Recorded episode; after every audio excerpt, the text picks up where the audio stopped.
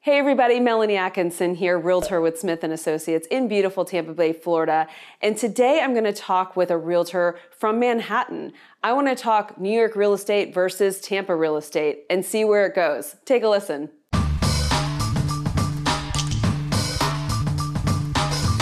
Hey everybody, I'm here with Michael Holt with the Holt team at Halstead Real Estate in Manhattan. Thank you so much for joining us today, Michael. How are you today? Hey, I'm well, and yourself? Doing well. Michael and I met at the leading uh, real estate companies uh, of the world conference several weeks ago in Las Vegas. We didn't really talk too much. He was uh, telling us about a project that he has developing in Sarasota, Florida. But this gave me a really good opportunity to connect and, and ask him a couple questions. New York and Tampa, you know, we kind of trade residences every once in a while, or residents every once in a while. So I I'm curious about Manhattan real estate, so that's why we're going to talk today. That sounds good to me. Where sh- where shall we start? Oh, okay. Well, as a Floridian, as a real estate agent in Florida, in Tampa specifically, I don't really know anything about Manhattan real estate. I think I look at it like the general public does, like everything's super expensive. You have $10 million townhouses and and mm-hmm. everything. What is it really like? What's the truth of Manhattan real estate? The truth of Manhattan real estate. Well, you're you're so far you're you're pretty pretty accurate, and the prices are um, obviously amongst the highest in the globe. Um, you know your average price, let's just say, or your median sales price, the number that occurs the most, those amount of sales that are consistently hitting. So you know that that's a good gauge. Uh, that is around 1.1 million dollars. Wow. Now the reason why I like to say the median versus the average is because of this. New York, sometimes you'll see like these crazy headlines of a, of a monstrous sale, just an obscene price. So what happens is that makes the average appear a lot higher than what really majority of the apartments are trading at. And a, uh, a perfect example is the apartment that had sold recently for, it was a record price. It was $240 million for one apartment. Wow. Yeah. And uh, that, that, as you can see, would definitely skew uh, things and make the average average apartment just seem like it's a lot more than what it really is. So you're really right. looking at 1.1 million is your is your bread and butter. There. Is your median. Okay. So mm-hmm. the median price in the Tampa Bay area is in between that 260 270,000 dollar range. So we're talking about really different prices here. Yes. Um, maybe that explains why so many uh, New Yorkers come down here. yes, and because of tax reasons as well. That's a whole other animal. Too. That's definitely true. We'll definitely touch on that. Um, so for a regular person who, you know, wanted something that's maybe below the median, mm-hmm. what can they expect to get for, you know, five hundred thousand dollars? Is there in, even anything available? You know, it's a, it's actually a good number that you say five hundred thousand because I would say that is a great um, Mm, entry price. I would say that's a good like first time home buyer price because the thing is in New York is you have two different building structures, and that is what's what's absolutely different between here, uh, like in New York, also to Florida, is the fact that one building you don't just have condos, you also have a building type called uh, co-op buildings or cooperative buildings, and they're mm-hmm. different condos for a number of reasons, and a huge reason is that. Uh, the building itself is owned by a corporation. Okay. And when you buy an apartment in that building, you're given a proprietary lease of, for your ownership. But really, what you're getting is is an amount of shares in that corporation that owns the building. Okay. Okay. So it's taxed differently. Um, it's also there's different liability structures attached to it because if somebody were to stop paying their maintenance or default on their loan or their mortgage or you know has an effect on the entire uh, building versus a separate deeded condo. So without getting too technical on you there are two building structures and co-op and condo. Now co-ops have financial restrictions so it's not just a matter of going to a bank getting approved for a loan you know, in Florida, I know you can leverage a lot of different things, especially if it's your first time, uh, um, if it's your first residence or your primary residence that you're living in, you can finance, you know, put down three, five percent, you know, ten yep. percent. In New York, especially co-ops, you'll have to put down 20, 25, sometimes 50% of the purchase price. And wow. it's not just that. They want to see you have a debt to income ratio of a certain amount.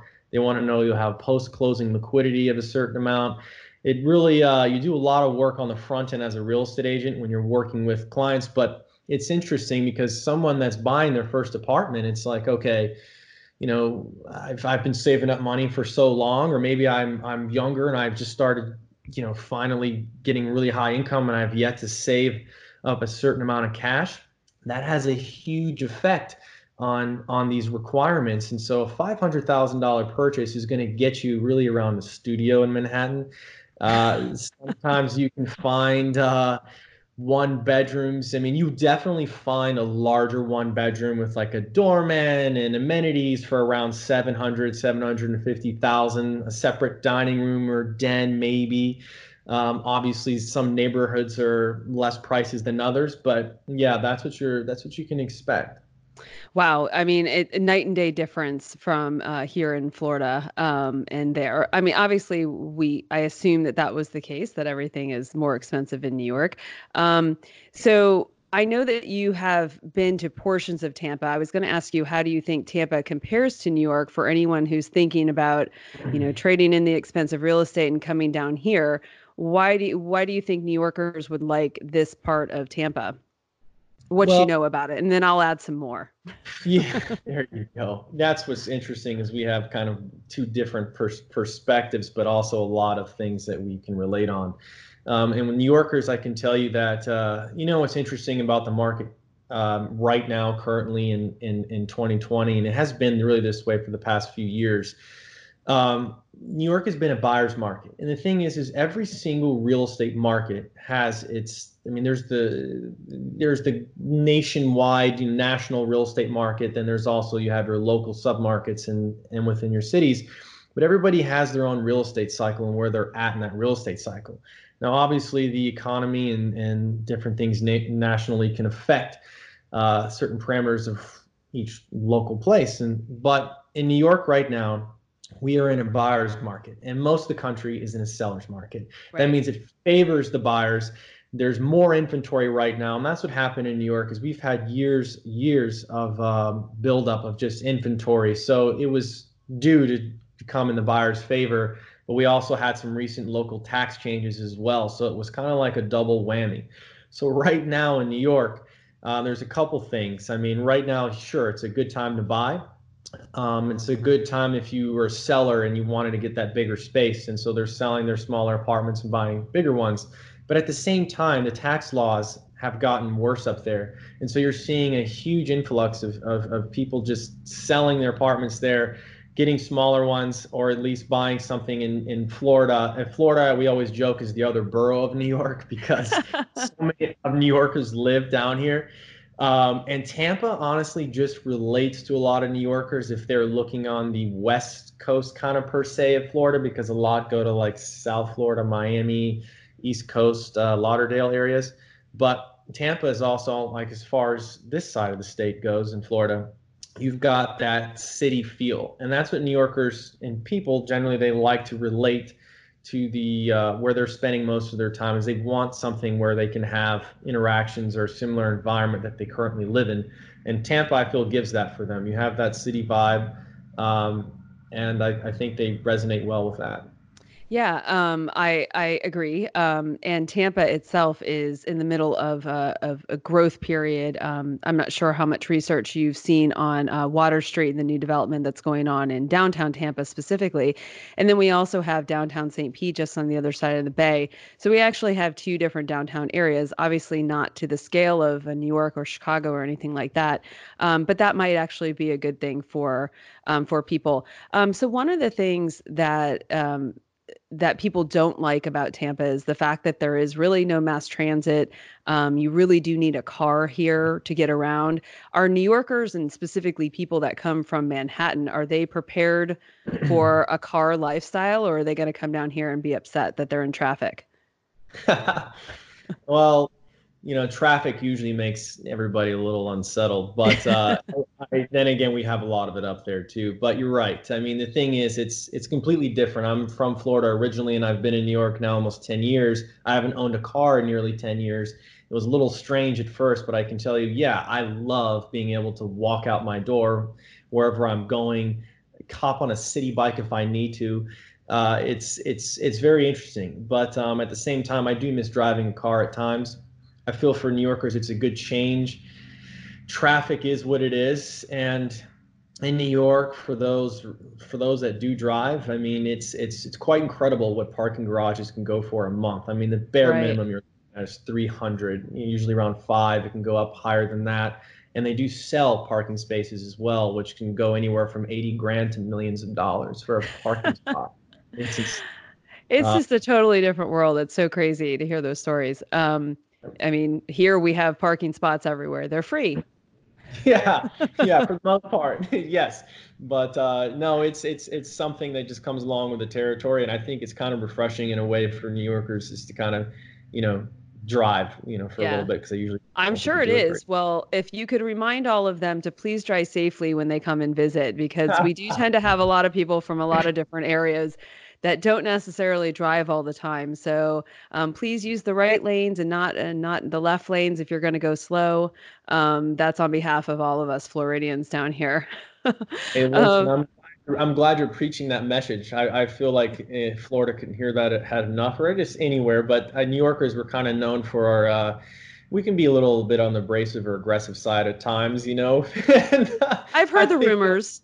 Because people, when they come visit, like, oh, the New Yorkers are just so rude, and you know, I, I we are just we could just be a little straight to the point sometimes, a little blunt, but. uh yeah, I think that you know the biggest time is when they're. Uh, it's it's funny because you really everyone always talks about the energy and the pulse of New York, and when you go there, you feel it when you're walking around, not just Times Square because it's just yeah you know, a lot of tourists people, it's a lot of people, but when you're walking around rush hour in New York, like towards like when work's about to start or end, even even people that like for me, I'll try and get an hour head start if I can, head home around four o'clock if I have that luxury, but it's because everybody on the street is like just racing home from work or to work and they're the locals. And so when you're a tourist you're like holy cow.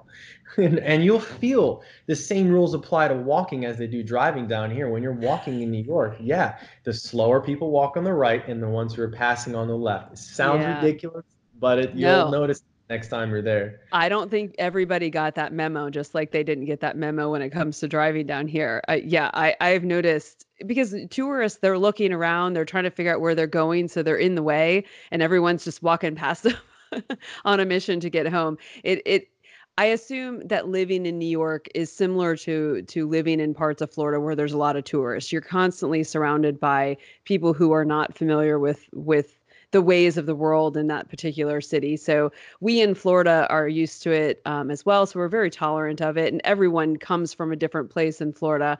Um, New Yorkers, I have never found in general to be um, abrasive. Obviously, there's abrasive ones in every city, but um, but I've always found New Yorkers to be pretty nice people. So I guess why did you move to New York? Why why do you want to live in Manhattan right now? I mean, as you can all see, it's it's March of 2020. That's why we're doing this via Skype. So living in Manhattan right now is not really the the best thing. But why did you want to live in Manhattan, other well, than right now? there's certainly pros and cons. Um, I will say uh, when I had moved up here originally, I mean I had been back and forth. My mother was originally born in the Bronx, and uh, but for me, my family's also in real estate in Florida. So for not in Tampa though. I was thinking to myself, I was like, well, I can always go back to Florida, get involved in real estate. And at the time, I had been back and forth uh, to New York, and I just wanted to just explore, just to live and to travel and just kind of have my own story. And I knew I could fall back on Florida. And I, I just love the city. I love the city for so many reasons. And it was really tough, I have to say, because it's an extremely competitive market up there or you're dealing with some of the biggest and baddest brokers in the industry and within the country. I mean, these they're really, really good at what they do. Um, but at the same time, as you know, real estate is very much a relationship type business, and when you go in any area and you don't have any relationships, that's always that's always tough. So it took a little bit to get the career going, and then even when you're doing like lead generation ser- uh, services, up there you're dealing with some very um, you're bidding against companies, you're bidding against uh, big power brokers that are putting a crazy amount of money into those lead generation platforms and absorbing more of those market shares. So when you're a right. newer agent, you don't have as much as a budget, you don't have the relationships. It's like you're getting barely any leads and they're very expensive. and so it's hard to build your career that way. So um, for me, it, it took some time. I was shadowing a really top broker there, and you know, you start living off the breadcrumbs until you kind of grow your own business. And now it's been 10 years. I have my own team and a lot of success. So, Excellent. but uh, I, I do love it up there. My, uh, my family, they're all in Sarasota, as, as you know, and they're constantly wanting me to uh, move down here and do real estate here. But, uh, it's it's in my blood now. I love it. I love it there. So yeah. Well, I wanted to make sure we touched on all the good things because New York is is kind of the epicenter of of at least the United States, maybe not the world. So um, I love visiting. Uh, I just haven't been there in a while, so I need to come back up there. You just touched on Sarasota. Um, so you have started um, working in some sort in, in development, and you are developing a, a project down in Sarasota. Um, so tell me about that project. I'm excited to learn about it. Sarasota isn't necessarily my market, but it's very close, and I can certainly go down there for this this particular um, building. So tell me about it. Well, first of all, you should definitely come visit regardless. Sarasota is just one of those cities that you just have to. And also, New Yorkers are starting to uh, um, kind of gravitate to as well, which I find very interesting because, as we were mentioning earlier about the relation between New York and Tampa, it's always been New Yorkers have always kind of flocked to the East Coast, and, and the West Coast of Florida has also had like Midwesterners. So it's interesting to see. And for all the same reasons, like with Sarasota now, the city's starting to grow in the downtown core. The real, it's been a big real estate boom. But what I like about Sarasota as well is they're very very cultured in a sense that they have a lot going on within the arts and theater, uh, comedy shows. There's just more to do, and I just feel that kind of gravitates to New Yorkers. They can relate to that. So my project is actually in the downtown core, and it's a luxury uh, condominium building that we're uh, constructing from the ground up, which okay. means complete raw land at the moment, and we're going to build it up from there. Our project is a little bit different than. Um, well, it's a lot different than your typical type of building because what we decided to do is we decided to make a, building that is very private, very boutique. So there's there's only uh, there's only five units. Okay, there's three standard. That doesn't units. give me very many to sell. No, it doesn't. No, so it's so it's a uh, very the, the opportunity is limited. I will I will I will say that. But uh, what's interesting about the units is even the standard residences we call the Beacon Standard. The name of the building, we we decided to name the beacon because when you see a rendering and a picture of it, there is a, a tower in there. We relate that to being a beacon to point people home to kind of uh, eh, the beacon in Sarasota. And that tower has a private pool. It's an optional pool that's included in the price, but every single residence has that pool. So you have that maximum privacy um, with a ability to be able to use it as. I'm sorry. Are you saying pool? Pool like a uh, swimming pool. Okay, so yeah. each person can have their own pool in their unit. Yes. In their unit. In their unit. Is it outside so, or inside? It is outside, but here's the thing: you have two access points. One is completely off the one is off the elevator landing, so okay. it's a private elevator entry, and which is great because when you have it serviced, when you have it maintained, the pool guy can enter right in from the elevator entry versus having to come inside your unit and carry all whatever equipment that he needs. The other it's not typical to have a, a, pool guy inside your condo unit, that's for sure.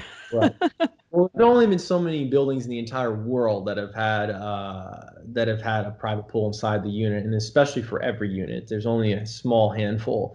Now, the other access point is, of course, on the outdoors. So if you're laying out, getting sun, and you want to have a dip, it's right there. So we built it in a manner that you have it located in that tower. Okay. So it's almost like a jacuzzi feel, and you're just hanging out, and you can literally be talking, having a glass of wine in your pool, and overlooking the beautiful view. We also have a section where it's like a little rectangle, and people want to put like those. Um, I forget what they're called, but they're like the stream, so you can exercise and, and swim against. Oh yes. Mm-hmm so that's that's kind of that's that's pretty neat. And I find a lot of people that are surprised that it's actually included in the price. Um, so that's a really unique feature. But every unit is 12 foot ceilings, full floor, so you have complete privacy. They resemble that feel of a penthouse, um, which is really neat. And so just for interior, you're looking about 3,700 square feet. It's huge. Okay. Huge. size of a house. It's this. It's like um all on one floor. Sky. Yeah, and that's just the interior, and you have the exterior as well. So you've got a significant amount of space there. The pricing starts at a million eight hundred and fifty thousand and goes up Okay. from there. Now the other two units are penthouse units, and we've released one to the market. It is our top floor uh, penthouse. That penthouse is listed at five million. Um, it is huge. It is about eighty five hundred square feet. You've got two floor, uh, two full floors is what it encompasses, plus the rooftop. But um, that is the general gist of the uh, of the project. And one big question, as you wouldn't like, you would probably think of it, you know, as a realtor, but a lot of people don't initially is parking. You know, when you have a small building, in any building, parking is always a challenge. But we've came up with a manner to have uh, two spaces per unit, so that's been a, a nice, a nice, a nice thing to add. Yeah, of course. Um, because down here you need cars. yes, and one space just isn't enough. No, one space is not enough. Um, and for any of you out here that are watching that sa that are saying to themselves, "Well, I have four cars and one of mine is luxury." I know they have um, garage condos in Sarasota too. I think fairly, fairly close to the downtown area. I was talking to a friend of mine about a project down there for garage condos um, for people who have more. Um, so. What are you looking out on? So you said it's in downtown Sarasota. I am familiar with Sarasota. What what's the view? So you have a combination of uh, city views, and also you have what we call peekaboo water views. That's a big Peekaboo term. water views. Yeah, so you're seeing, uh, you're seeing. I love it too. I laughed the first time I heard it, but that's, it's true because you have really neat views of the bay, and you're facing south, so you get great light, sure, but at the same time, you're seeing sailboats. You're seeing all these boats that kind of like pass throughout the horizon in the city, and it's not that. Know what's interesting is so right near our project is a uh, the Embassy Suites Hotel, and what's interesting is our sales office is right nearby as well. But when you you know how it is when you're when you're selling a off of renderings when you're in a sales office and you're looking at screens and pictures, there's only so much someone can visualize. We have been blessed enough where this the hotel, the Embassy Suites, that's few lots over to us, on their eighth floor, they have a restaurant and lounge. And in that restaurant and lounge, they have what's equivalent to about our fifth floor uh, views. hmm And that way, someone can walk in there and have an idea of what that elevation looks like, and they can see and feel it. And it's it's quite astonishing. You know, personally, one of my favorite views is the city view at night. I guess I'm a little biased coming from New York, but I went to uh, I've been to some there's some really cool rooftop bars now downtown in, in Sarasota, and they're the most trendiest things at night because everybody loves the view. And that's one thing that we're proud to have as well um, you know, and if you're thinking and you're hearing me speak about, well, how is their eighth floor equivalent to their fifth floor, right? That was my question. Yep. Yeah. So the interesting thing is, is that there's no designation to how high we can build ceiling heights in Sarasota for our buildings. So what we did for our garage is we made the ceiling heights approximately 30 feet. So when you pull in your garage, you're like, oh my gosh, it's it's just breathtaking, just a garage because you have this huge. I mean, 30 ceilings is massive. Okay, That is massive. Yeah, that's like three stories. it's huge and uh, so you have that luxury feel but also it pushes now the building up 30 feet so your first floor clears the buildings right in front of it. So you don't have anybody looking inside of your apartment. You're automatically your first entry level condo is above that price is above um, that horizon. So and then with every condo being 12 foot your elevations are much higher. So that's why the Embassy Suites you know on the eighth floor where the restaurant is is equivalent to about our Fifth fifth. So it gives you an idea. Yeah, um, Smith and Associates, the the brokerage I work for here, we represent most of the condo towers that are being uh, currently constructed here, and we do a lot of drone shots so people can see from just about every other floor um, because the views are so important to people. And and if you're trying to sell a view of any sort and they can't visualize it before you start going vertical, it gets really hard to sell anything. So so that was great that they gave you that um, that option. Well, it sounds fascinating. Um, we're going to put links um, up for your website. I think we've been showing the website too as we've been talking, hopefully. Um, and obviously, if you have any uh, questions, if you're out there watching this, you have any questions, give Michael a call, um, and he can relay them down to to me if he's in New York or whatever. Um, so that's very exciting. Hopefully, it all goes well. Um, you only have five to sell. Um, I guess I think one of the questions as a real estate agent that I think of with five units is the cost, the shared cost of maintaining that building? Are the mm-hmm. condo association fees anything that you're concerned about? I mean, obviously, if you can afford that price, people usually are okay with condo association fees being pretty high. But what are you thinking? Yeah, no, actually, they're pretty comparable within the market. Um, it, you know, the first thing that uh, uh, that you have to think of is like, well, the penthouses they're going to be paying more, and with those units are trading at five and four and a half million dollars, I mean, and have twice the amount of square footage as the standards, it's they're going to obviously have to pay more. But everything is is very comparable within the market. And another thing is this is that in in in Florida that we've we've really found that majority of the building owners. I mean, look, as a condominium association, you can always you know vote and, and choose and certain amenities, things you want to add and what you want to do because obviously your common charges that's what you're paying for. You're paying for if you have a doorman or concierge, you're paying for that staff salary. You're paying for the upkeep of the you know uh, amenity areas where if it's a dog washing station or a gym or both or whatever. So the thing is, and with our building we don't have a uh, doorman that's that's sitting there and working just because we don't feel the cost would really just we don't feel the juice would be worth the squeeze. I mean, the thing is, is when you only have that many units, and majority of those people probably won't live there full time, it doesn't make sense for everyone to have to pay for for that, and especially for a, a small building. So that's one way to keep our costs down, is really just choosing, you know, to eliminate some of the things that people really don't need or want, you know, necessarily to pay for that they could always choose to have in the future. Yeah, no, I think that's that's a, a great thing because you're right. With only five units, there's really no reason why anyone wouldn't you, that you would want that extra cost of having full time staff there all the time. Um, so um, negotiated. One thing I want to add is, for example, the pools, right? We negotiated with one company to give us a really good rate on maintaining the pools because now they have um, a larger account and, and also a lovely project and lovely apartments for their portfolio. So that was also going to be, it's also included in the maintenance price. And uh, we were able to get them a better price than they were to go out and if they were to get it by themselves. Um, so, but yeah, any more information, uh, Fantastic. yeah, no, I'm I'm very excited to learn more about it. Um, okay, so let's see. I think I think that was about all that I wanted to cover.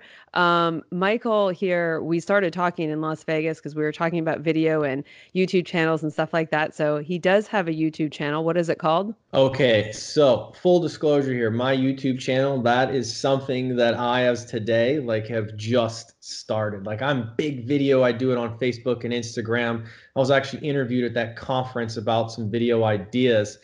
Um, and I just was like, man, I've only been using YouTube to kind of host my things. And then, uh, so as of right now, I have my channel that we'll have to put like a link for. But one thing that I have is, is a playlist there called A Minute with Michael, and that is my uh, video series where anyone can ask me any real estate question and I answer it under a minute. And some of those can be applied to real estate markets, not just in New York, because they have to do with negotiation and selling, but some of them are more geared to New, to New York. Like, for example, I explained a little bit about that cooperative building I was telling you earlier. Right. About. So um, you took more that, than a minute, just for the record. Explaining it to you, absolutely. I mean, listen, I uh, those videos is a challenge.